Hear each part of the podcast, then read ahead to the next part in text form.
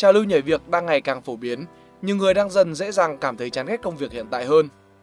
Có lẽ khi có quá nhiều sự lựa chọn, chúng ta dễ lạc lối hơn, hời hợt và quên đi việc tận hưởng khoảnh khắc của hiện tại. Tôi chỉ muốn hỏi các bạn một câu, hôm nay đi làm có vui không? Với tôi là không, và không chỉ hôm nay, tôi còn trải qua nhiều ngày không vui khác. Đó là những ngày sếp tôi hỏi mọi người trong buổi họp, tuần này bọn em có sáng tạo được gì mới mẻ không? Tháng này bọn em đóng góp được cho công ty cái gì? Cứ dậm chân tại chỗ mãi thế à? Đó là những ngày mà khi vừa nhận ra bản thân mình ổn thì bỗng nhiên nhận được sự từ chối của đối tác từ cấp trên, khiến tôi bỗng hoài nghi về giá trị của bản thân. Một lần nữa, tôi từng có nhiều hoài nghi về công việc trong quá khứ, nhưng sự thật khắc nghiệt hơn tôi nghĩ. Đi làm có vui không? Đây là câu hỏi mà tôi tự hỏi vào những ngày còn ngồi trên ghế nhà trường. Tôi đã tưởng tượng mình là một chàng trai đầy đam mê bên bàn làm việc, mắt lúc nào cũng sáng lên đầy năng lượng. Tôi đã tưởng tượng rằng mình sẽ được làm những công việc đầy thử thách và thú vị. Hôm qua đi làm có vui không? Tôi tự hỏi mình ở thì hiện tại. Ngày hôm qua tôi đã làm những việc mà chính tôi còn cảm thấy chán ghét. Những sản phẩm sáng tạo mà tôi muốn vứt đi, nhưng mọi người lại bảo thấy cũng ổn mà. Tôi không biết, nhưng mơ hồ nhận ra rằng sự sáng tạo của bản thân đã bị mài mòn từ bao giờ.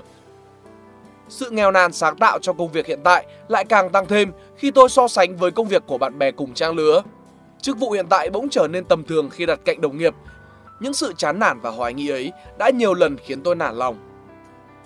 Và dù như thế, tôi không nghĩ mình mất đi đam mê với công việc hiện tại, chỉ là đam mê đã trở thành một thứ gì đó ổn định hơn, bớt đột phá hơn.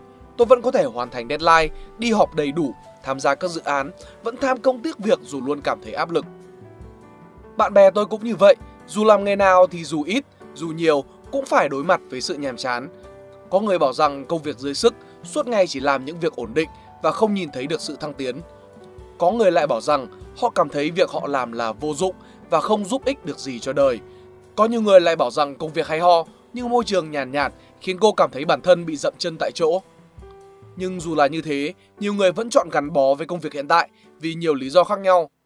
Có người vì xếp tốt nên không muốn rời đi, có người thích sự ổn định nên ở lại, có người không có sẵn sự lựa chọn thay thế nên ở lại. Có người vì sợ khi chuyển qua công việc mới phải xây dựng lại từ đầu, từ uy tín với các đồng nghiệp cho đến sự tín nhiệm của cấp trên nên cũng không muốn rời đi nữa. Nhưng việc ở lại với tâm thế của người sẵn sàng ra đi khiến năng suất công việc bị giảm đi nhiều, sự chán ghét công việc cũng tăng thêm. Có người đã chọn cách nhảy việc khi gặp những công việc nằm dưới mức kỳ vọng. Như một người nhảy việc không hề biết công việc mới có thú vị hay không và nó có tiếp tục trở thành công việc cũ sau một khoảng thời gian hay không.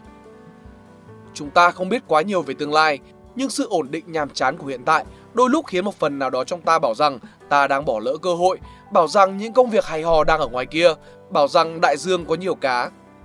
Tham vọng của con người cũng to lớn như đại dương đầy cá kia và đó là bức tường ngăn ta chạm đến hạnh phúc thực sự. Lòng trung thành của tôi bị thử thách rất nhiều về những hứa hẹn mơ hồ nằm ở đâu đó tương lai. Nhưng tôi cũng thường tự nhủ với mình rằng một công việc tốt đẹp không xứng đáng với những kẻ thực dụng rời đi vội vã.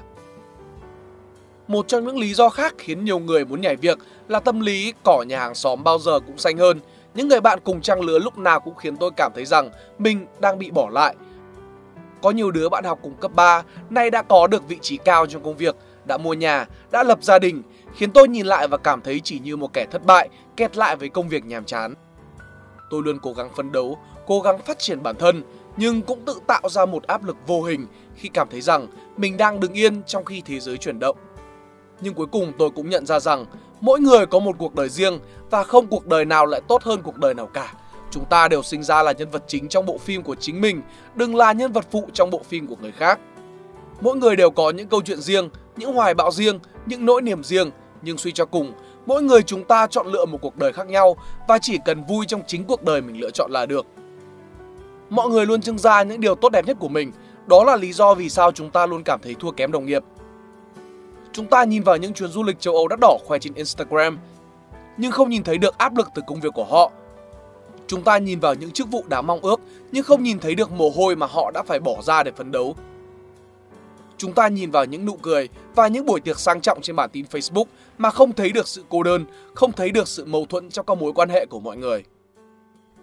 Ngoài việc quá tập trung vào việc nhìn vào thành tựu của người khác, sự mất cân bằng bên trong mỗi người là một nguyên nhân khiến chúng ta luôn cảm thấy khổ sở. Tham công tiếc việc, Đắm chìm vào những dự án chỉ khiến chúng ta ngày càng áp lực và thêm phần chán ghét công việc hiện tại. Tình yêu hay công việc đều không phải là tất cả mà chỉ là một phần của cuộc sống. Chúng ta thường nghiêng hẳn về phần này hoặc phần kia cho đến lúc gục ngã hẳn. Cuộc sống giống như một cái bếp ga có bốn lò lửa, tình yêu, công việc, thời gian và sức khỏe, lượng ga là có hạn, sức người cũng vậy. Chúng ta bật to lò này thì những lò kia sẽ cháy yếu lại. Khi còn trẻ, nhiều người chọn cách dồn sức vào công việc để kiếm tiền. Sau khi đã đến tuổi lập gia đình, họ lại dồn sức vào tình yêu để mong kiếm được một nửa còn lại. Cho đến ngày họ nhận ra, lửa ở lò thời gian và lò sức khỏe đang cháy quá yếu, nhưng cũng đã không còn đủ ga để đốt. Chúng ta nên có kế hoạch để biết khi nào vặn to lò nào. Tránh sự điều chỉnh đừng quá cực đoan, đầu tư vào công việc nhưng vẫn phải chú ý đến các mối quan hệ, thời gian cho bản thân và sức khỏe. Sức người có hạn, cuộc sống tạm bợ với tầm nhìn ngắn hạn chỉ khiến ta rơi vào một vòng luẩn quẩn những vấn đề cần giải quyết và dồn sức vào giải quyết những vấn đề này lại sẽ phát sinh ra vấn đề khác. Sự cân bằng tương đối khó đạt được với nhiều người. Chúng ta thường không tự biết được giới hạn của bản thân ở mức nào, không biết mình thực sự thích gì và không biết mình làm một việc gì đó để làm gì. Tôi vẫn thường trì hoãn việc tập thể dục thể thao vì cho rằng bản thân bận quá, không có thời gian, nhưng 30 phút đến 1 tiếng mỗi ngày là không quá nhiều. Thời gian tôi lướt Facebook hay xem YouTube có lẽ gấp 3 lần con số đó và như vậy tôi lại đắm chìm vào công việc, ngồi một chỗ và thường xuyên cảm thấy stress. Một ngày, có người bạn khuyên tôi rằng hãy làm cho tới khi thích nó. Điều này có vẻ vô lý nhưng xem chừng là đúng đắn. Tôi có thử tham gia một khóa tập bơi và bắt đầu cảm thấy hứng thú. Cảm giác đắm chìm vào làn nước, quên đi hết mọi vướng bận hàng ngày thật sự hấp dẫn và khiến tôi tham gia đều đặn 3 lần một tuần. Sau bơi, tôi tiếp tục tham gia vào câu lạc bộ chạy ở khu phố và cảm nhận được sự khác biệt rõ ràng ở bản thân. Sự chậm chạp thường ngày đã mờ dần đi, cảm giác uể oải cũng biến mất. Lúc nào cũng cảm thấy bản thân tràn trề năng lượng và sẵn sàng làm việc và thể dục thể thao từ đó đã trở thành một phần không thể thiếu. Khi đã thôi không còn nhìn vào mọi người để làm các phép so sánh, thôi không tập trung quá mức vào công việc nữa, tôi bắt đầu cảm thấy thanh thản và có được những giây phút hạnh phúc dễ dàng hơn. Tôi nghĩ mình thật may mắn với chức vụ hiện tại, thật may mắn vì luôn có thể mua được đôi giày, chiếc đồng hồ và trái nước hoa mình thích. Tôi cảm thấy mình may mắn với công việc nhàm chán hiện tại, tôi có thể vác ba lô lên và đi không cần vướng bận gì nhiều. Tôi cảm thấy may mắn vì có những người đồng nghiệp tốt bụng và dù rằng đôi khi họ có hơi xấu tính nhưng cũng dễ dàng thông cảm được. Và tôi cảm thấy may mắn rằng cuối cùng tôi cũng nhận ra được cuộc đời không phải là một cuộc đua xem hình mẫu nào là lý tưởng mà là một chương trình truyền hình nơi ai cũng được trao cơ hội. Cuộc đời là nơi chúng ta có thể thể hiện khả năng của mình, đóng góp một phần năng lực của bản thân và cảm thấy bản thân có ích vì thế giới đã luôn gần ta. Hôm nay đi làm có vui không?